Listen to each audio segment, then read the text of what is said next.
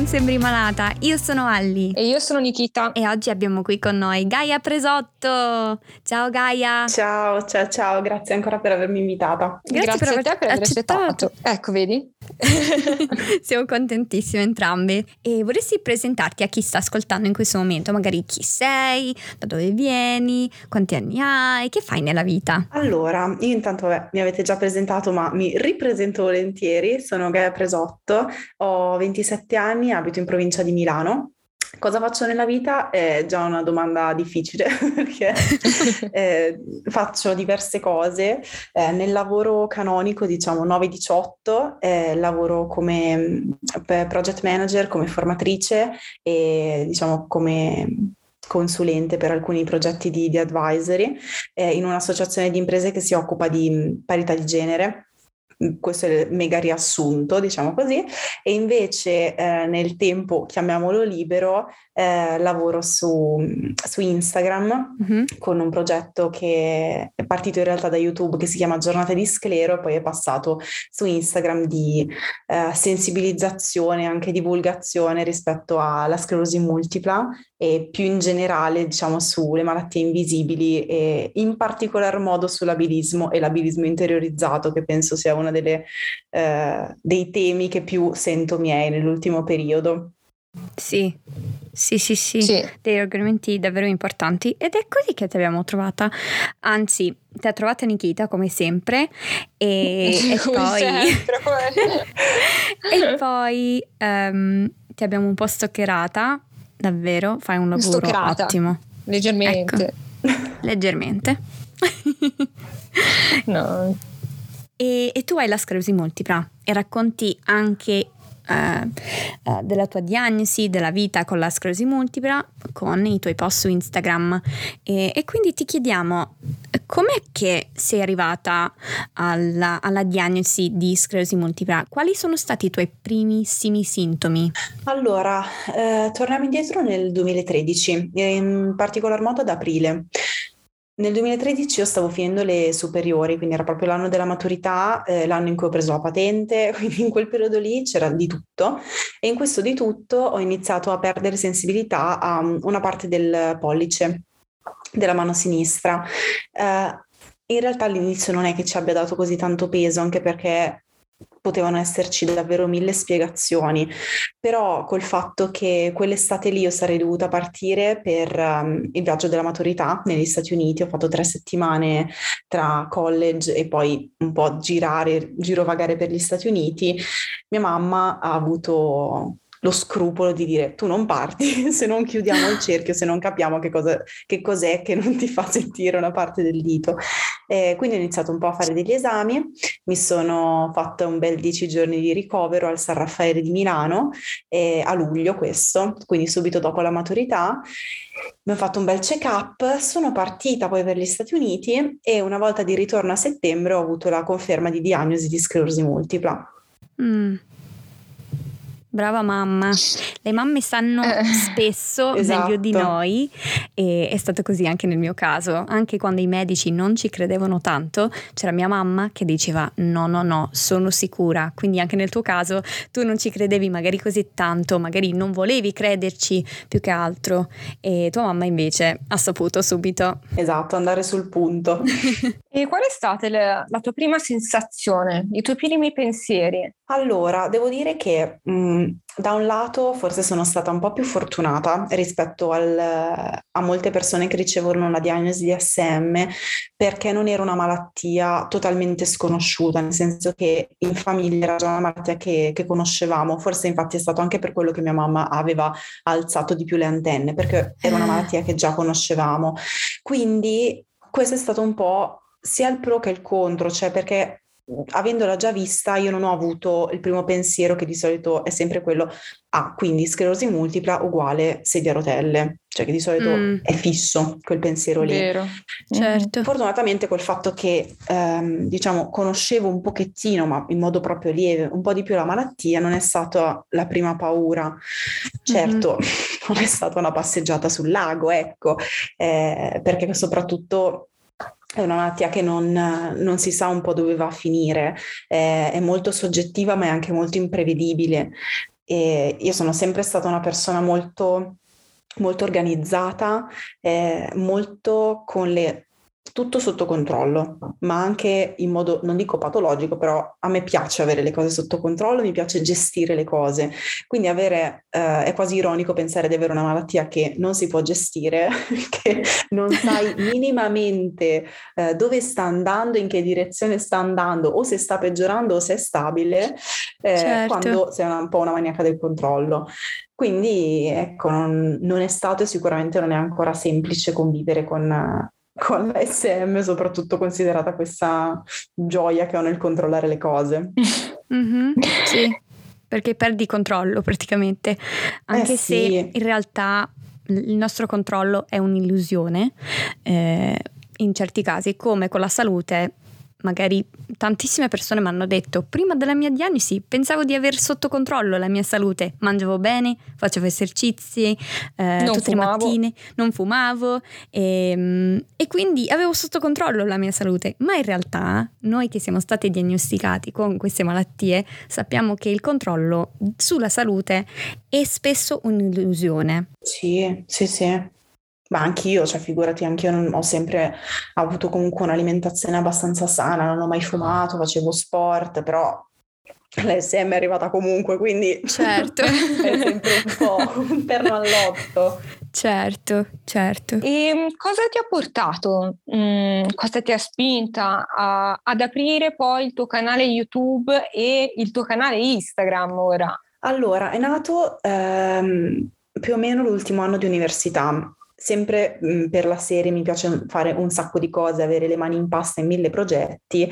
Eh, durante l'ultimo anno di università avevo seguito questo mm, corso che praticamente portava all'interno delle classi universitarie dei mm, delle persone più o meno ispirazionali che potevano essere dei founder di startup o degli esperti di un determinato settore a parlare appunto di quel determinato tema. E mi è capitato di ascoltare eh, Luca Mazzucchelli, uno psicologo, e io studi- cioè, sono laureata in economia, quindi non è che c'entrasse molto. Ho un background mh, di scienze sociali perché è stato il mio diploma, però poi è un, è un diciamo, ramo che ho abbandonato.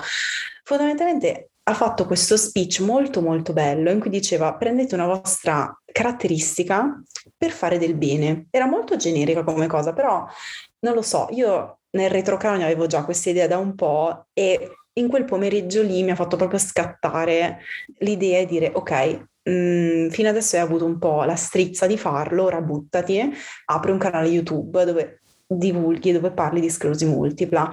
Eh, L'obiettivo che avevo in realtà sottostante era poter creare uno spazio sicuro dove parlare con neodiagnosticati, principalmente neodiagnosticate, o comunque persone che volevano approfondire l'argomento per dare quello che io non avevo trovato ai 18 anni, quindi una persona comunque della loro età eh, che parlava in modo sereno e senza filtri della malattia, sia nelle cose positive sia nelle cose negative. E mm-hmm. inizialmente Instagram in realtà era nato un po' come, diciamo, canale collaterale, cioè in cui io semplicemente dicevo eh, è uscita una nuova giornata di sclero, mm-hmm. però mh, era stato più qualcosa appunto di, eh, di, parallelo, però non un vero e proprio canale.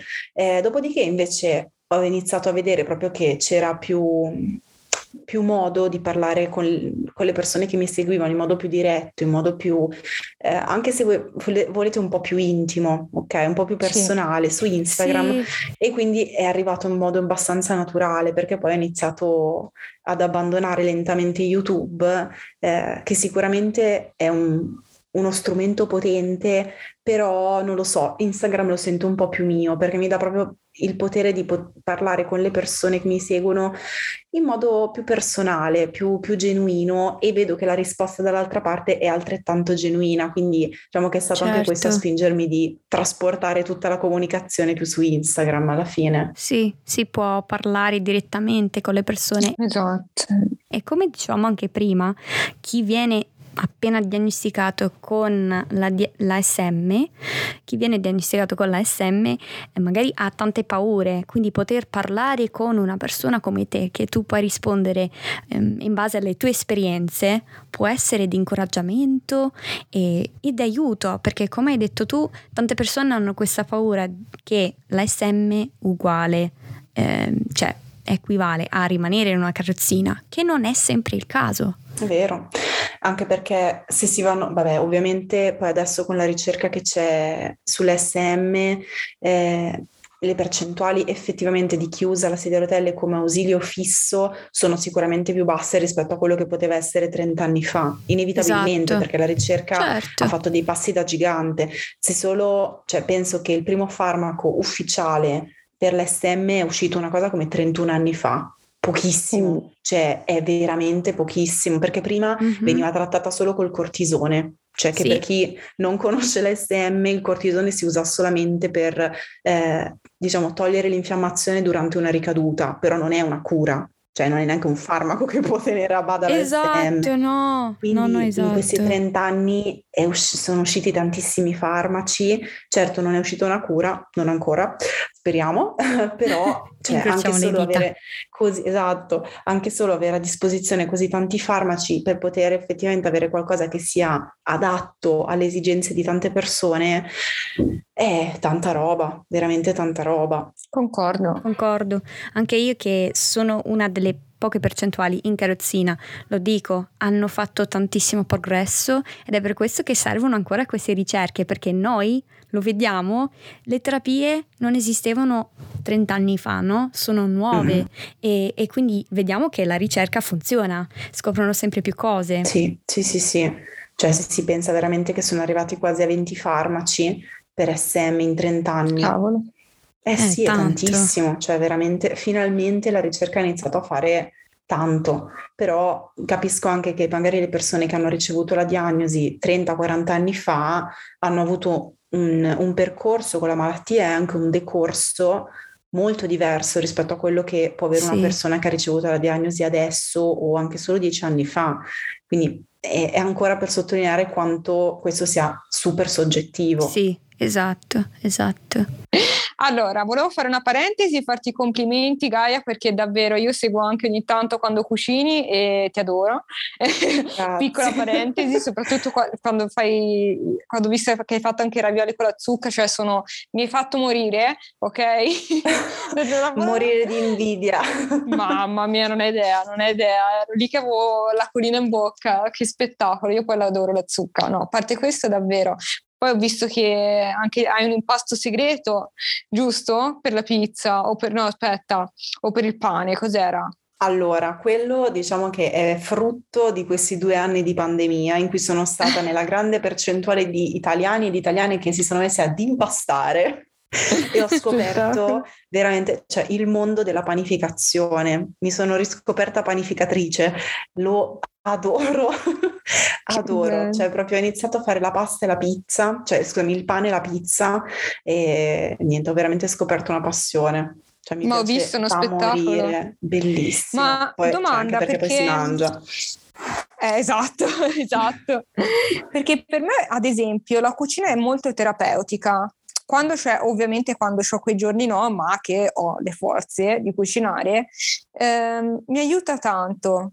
Mi mm-hmm. aiuta tanto la cucina. È lo stesso con te oppure è più proprio una cosa ehm, No, a me piace tanto, anche per me è molto terapeutico, soprattutto quando magari sono più stressata, eh, ho tanti pensieri, anche solo mettermi lì e provare una ricetta nuova eh, o anche solo banalmente impastare, a me proprio rilassa cioè mi rende, mi rende, proprio una persona felice. Poi in generale, vabbè, l'alimentazione è comunque, non lo so, cioè nella mia vita è un punto importante.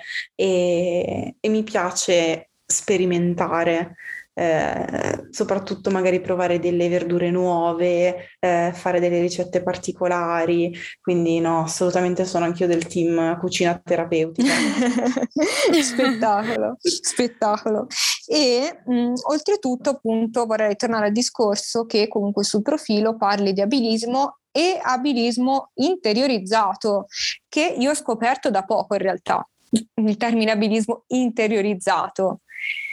Mm, hai voglia di parlarcene perché avevi fatto un post, si parlava prima con Ellie, soprattutto il giorno di San Valentino, sbaglio?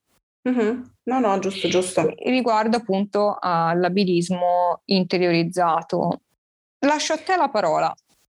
Grazie Nikita. Allora, eh, anche io devo ammettere che è un argomento che ho iniziato a toccare da, da poco, però da quando eh, mi sono informata molto di più su questo, su questo tema mi ha aperto un mondo. Eh, mi ha aperto un mondo perché ho dato la risposta a tante sensazioni, tante emozioni che avevo dentro e che non riuscivo effettivamente a spiegarmi. Eh, prima fra tutte appunto quella su, che ho pubblicato nella, nel giorno di San Valentino riguardo alle relazioni amorose, che è la costante sensazione di eh, poter diventare un peso per, la, per, il partner, per la mm-hmm. partner, comunque per la persona che abbiamo accanto. Mm-hmm. E, e, quindi diciamo si, ci si ritrova sempre nel bivio. Se, mh, mm, non so, sei già con una persona e ricevi la diagnosi, hai sempre la paura un po' di perderla, questa persona, perché non sai come potrà andare avanti la malattia, non sai eh, come potrà influire sulla tua vita e non sai come potrà influire sulla vita di coppia. Quindi quello è un filone. L'altro eh, lo ritrovi quando tu magari sei single, hai la diagnosi e poi inizi a conoscere qualcuno. E lì dici, ok, ma io a questa persona come glielo dico? di avere una malattia incurabile, certo. perché eh, ovviamente il, nel retrocranio c'è sempre il pensiero del il disabile la, o la disabile che eh, è da curare, che è una poverina, un poverino a cui star dietro, esatto. che ha un esatto. peso. Quindi ovviamente questi tutti i pensieri vengono appunto interiorizzati e quando poi si ritrova ad approcciarsi con un'altra persona, inevitabilmente vengono fuori.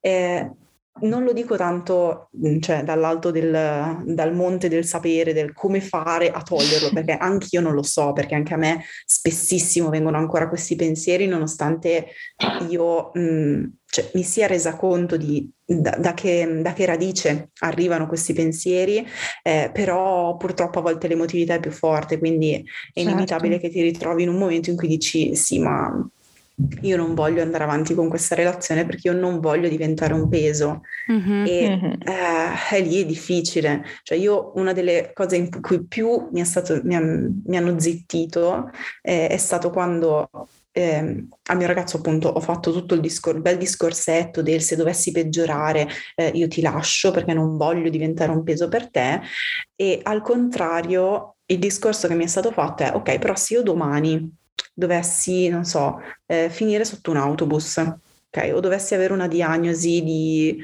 eh, anche una malattia incurabile, tu cosa faresti? Cioè, andresti via oppure mm-hmm. mi staresti accanto e, capi- e, capiremo insieme come gestire le cose?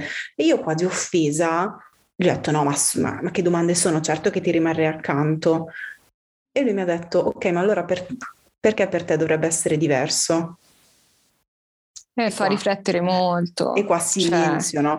Certo, perché ti rendi conto che è come se tu pensassi di non essere meritevole dello stesso amore che sei per certo in grado di poter dare all'altro.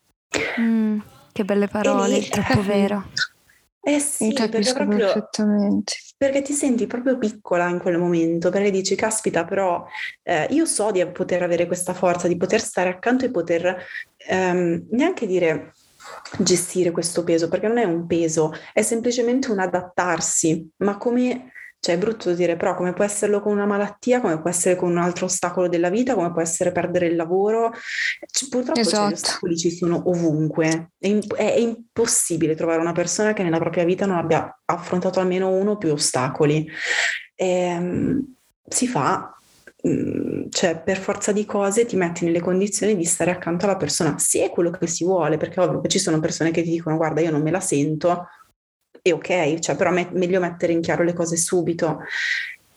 Però sì, cioè, sono tutti questi atteggiamenti del pensare di non essere meritevoli di qualcosa. Quindi si passa, cioè ovviamente tocca le relazioni, ma tocca tante cose. Cioè anche banalmente quando si va a parlare poi di diritti, eh, a me è capitato, io non avevo chiesto, cioè nonostante ho, ho avuto la diagnosi nel 2013, quindi sono nove anni, io l'ho richiesta per invalidità, l'ho fatta forse un anno e mezzo fa cioè per dire il livello mm. di quanto tempo è passato, perché mm-hmm. io ho detto no, vabbè, ma io sto bene e qua torna sempre, io non sono neanche in sedia rotelle, come faccio? Mm-hmm. Cioè da che pulpito posso chiedere una cosa del genere? Perché la mia malattia effettivamente non si vede.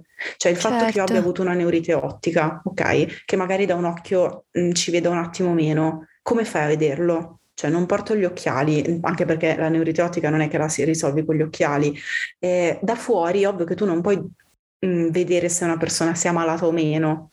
E, sì, cioè, sì. questo per tornare anche ovviamente esatto, al si ricollega alla perfezione. No? Ma non sembri malata e quindi ti senti un po' in dovere quasi di giustificarti. E io infatti mm-hmm. quando poi ho fatto la richiesta, sì, ho preso una percentuale di invalidità, però non l'ho neanche mai usato. Cioè, io ho iniziato forse sei mesi fa, sarà stato, forse un po' di più, che ho detto, ok, però provo ad andare al cinema, che dove vado io al cinema effettivamente ho visto che eh, per um, una certa percentuale di invalidità ci sono degli sconti, cioè non hai ovviamente il, il biglietto gratuito, però hai una riduzione. Uh-huh. Io ho detto ok, senti, lo faccio, cioè ci provo, perché no? Cioè perché io uh-huh. devo eh, ogni volta pagare la benzina per andare a fare le visite, pagare la benzina per andare a fare gli esami del sangue, prendere giorni di permesso per fare le visite e e non usufruire di 2 euro di sconto sul biglietto del cinema, ma vaffan bagno. L'ho fatto. Esatto. Ragazzi, io avevo, sono uscita da lì,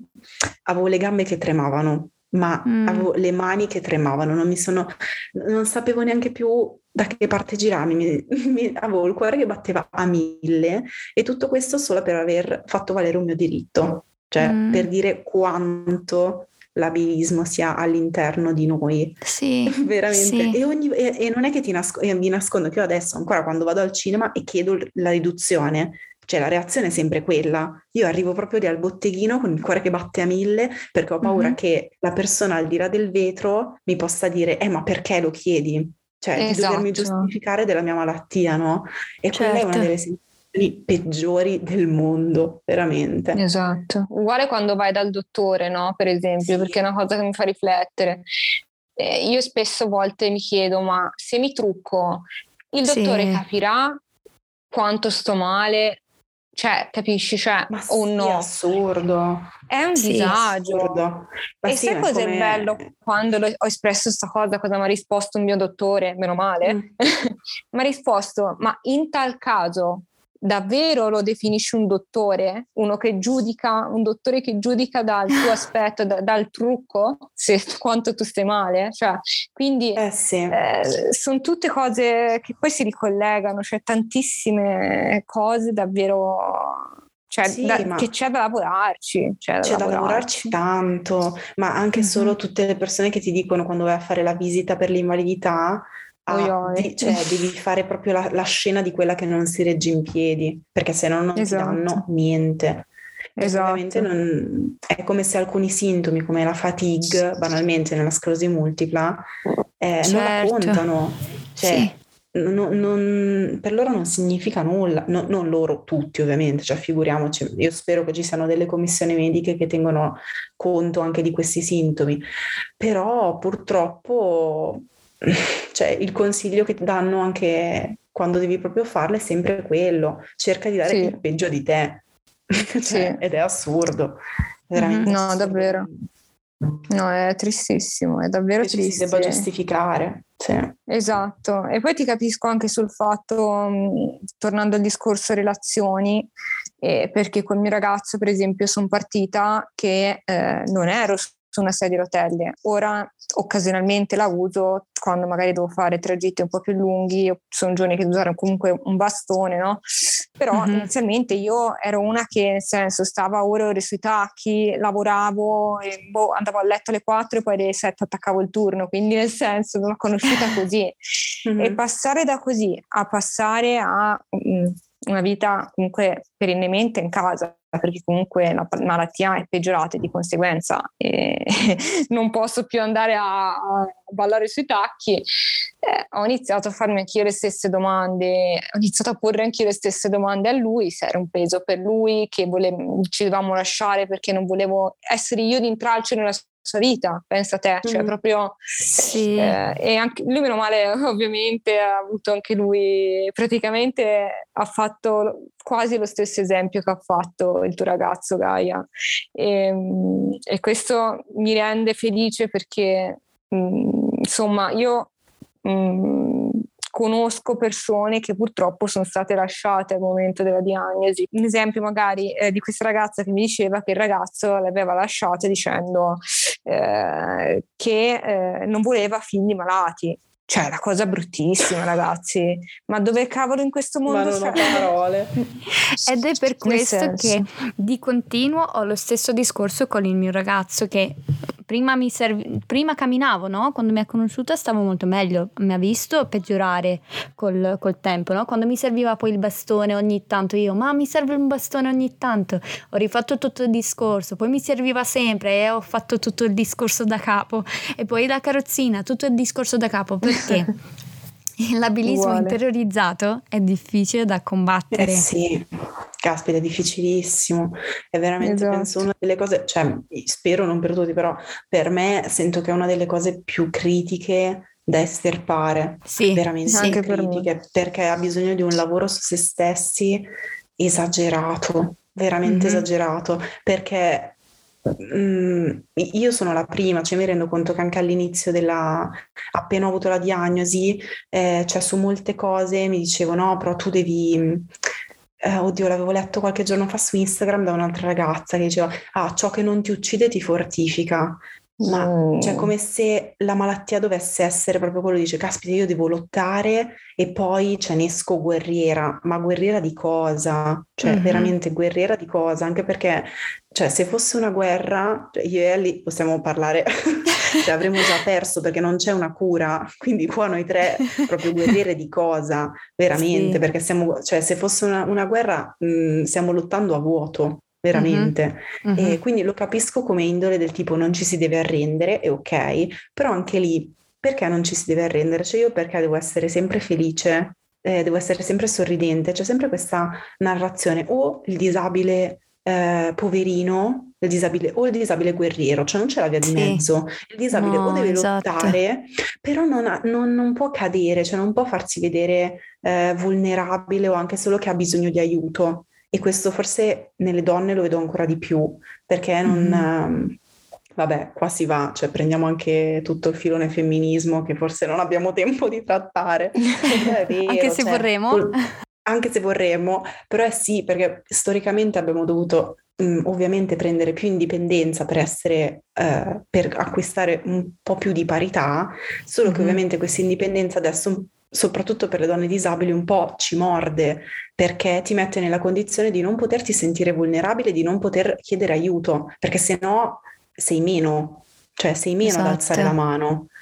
Eh, caspita, cioè queste alla fine sono tutte, tutte cose che rientrano nello stesso calderone e sono veramente difficili, poi sia da individuare al, al nostro interno e sia poi da dire ok, le tiro fuori e cerco un attimo di analizzarle e mm-hmm. per quello cioè, mi piace molto anche trattarle su Instagram perché io in primis è un viaggio che ancora non ho concluso e mh, ce, ne, ce ne vuole di strada, però mi rendo anche conto che dall'altra parte ci sono tante persone che abilismo interiorizzato neanche sanno cos'è.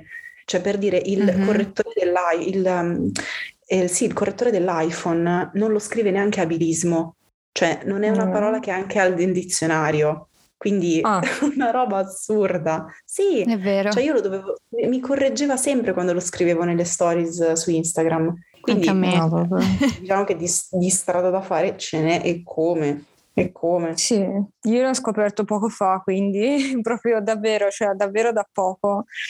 Eh, c'è davvero tanta strada e devo essere sincera, questa cosa del guerriero, vedo tantissime um, opinioni, diciamo, a riguardo, ecco, che si scontrano, no? Perché, mm-hmm. mh, mm, allora, personalmente penso che è un po' soggettiva la cosa, no? Poi dipende uno da come se la vive la malattia e da come magari... Eh, perché appunto è anche un po' come siamo, siamo cresciuti, no?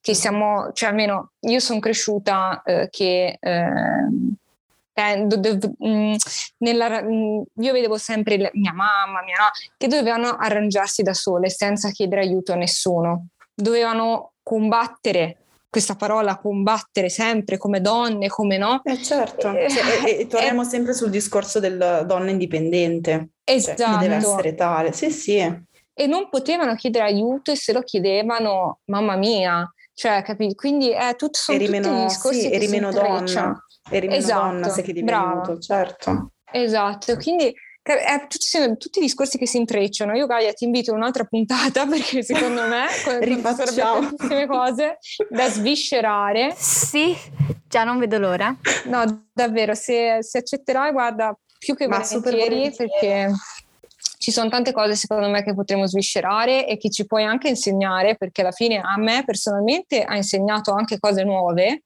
eh, che prima non sapevo, cioè davvero non sto scherzando, eh. quindi eh, grazie innanzitutto perché mi arricchisci, mi arricchisci sì. tanto.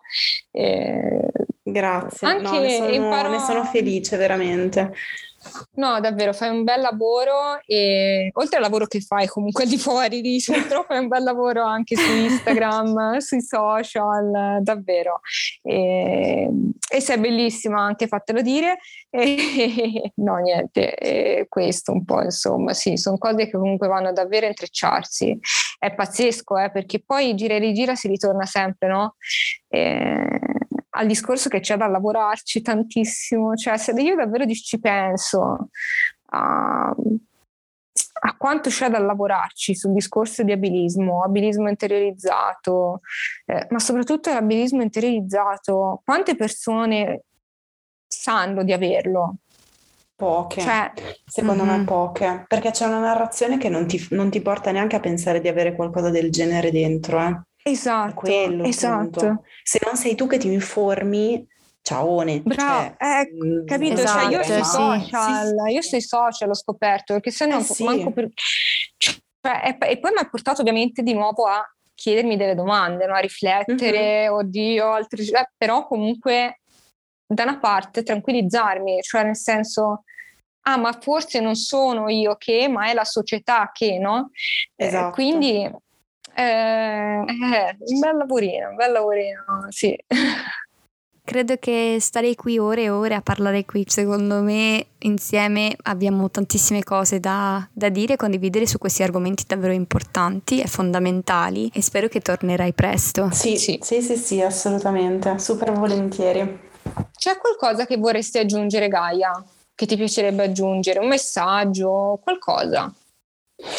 Informatevi sull'abilismo interiorizzato. Brava, dai, che bel messaggio. Informarvi, informatevi perché uh, se pensate a alcune cose tipo magari poi diventa un peso, ma che poverino quel disabile, uh, informatevi, cercate che cos'è l'abilismo, cercate cos'è l'abilismo interiorizzato e iniziate ad ascoltare questi pensieri, a veramente portarli fuori e iniziare a lavorarci perché vi farà solo, solo che bene probabilmente poi vi incazzerete perché io quando poi ho capito sì. perché pensavo certe cose ma questa è veramente la società in cui viviamo Confermo. incazzerete ma è giusto è giusto incazzarsi ogni tanto è giusto incazzarsi e alzare la voce perché sennò non, non ci si sente quindi Bellissimo anche messaggio. un po' di incazzatura ci vale la pena farlo arrivare, sì, sì. sì. Concordo, concordo, concordo, pienamente, guarda, se non, c- se non, c'è quella, eh, tanto non arrivano alcuni messaggi, quindi eh, senso. Esatto. quindi ci vuole, quando ci vuole ci vuole. Esatto. E se vi è piaciuto questo messaggio da Gaia, andatela subito a seguire. Gaia, po- come possono trovarti su YouTube e anche su Instagram? Allora, vabbè, su Instagram come Gaia Presotto e su YouTube, vabbè, anche come Gaia Presotto in realtà dovrebbe uscire il canale, altrimenti come Giornate di Sclero. Perfetto, andate tutti a seguire Gaia, è una ragazza favolosa e, e ha tanto da condividere con il mondo. Grazie, Concordo, grazie Ale, grazie Nikita per avermi tenuto qua con voi oggi, è stato un super piacere chiacchierare. Ma grazie a grazie te a che te. sei stata qui con noi, siamo felicissime. E esatto. mandiamo un abbraccio virtuale a chi sta ascoltando, vero ragazze? Un abbraccio. Sì. Un abbraccio forte e forte. Ciao ciao ciao.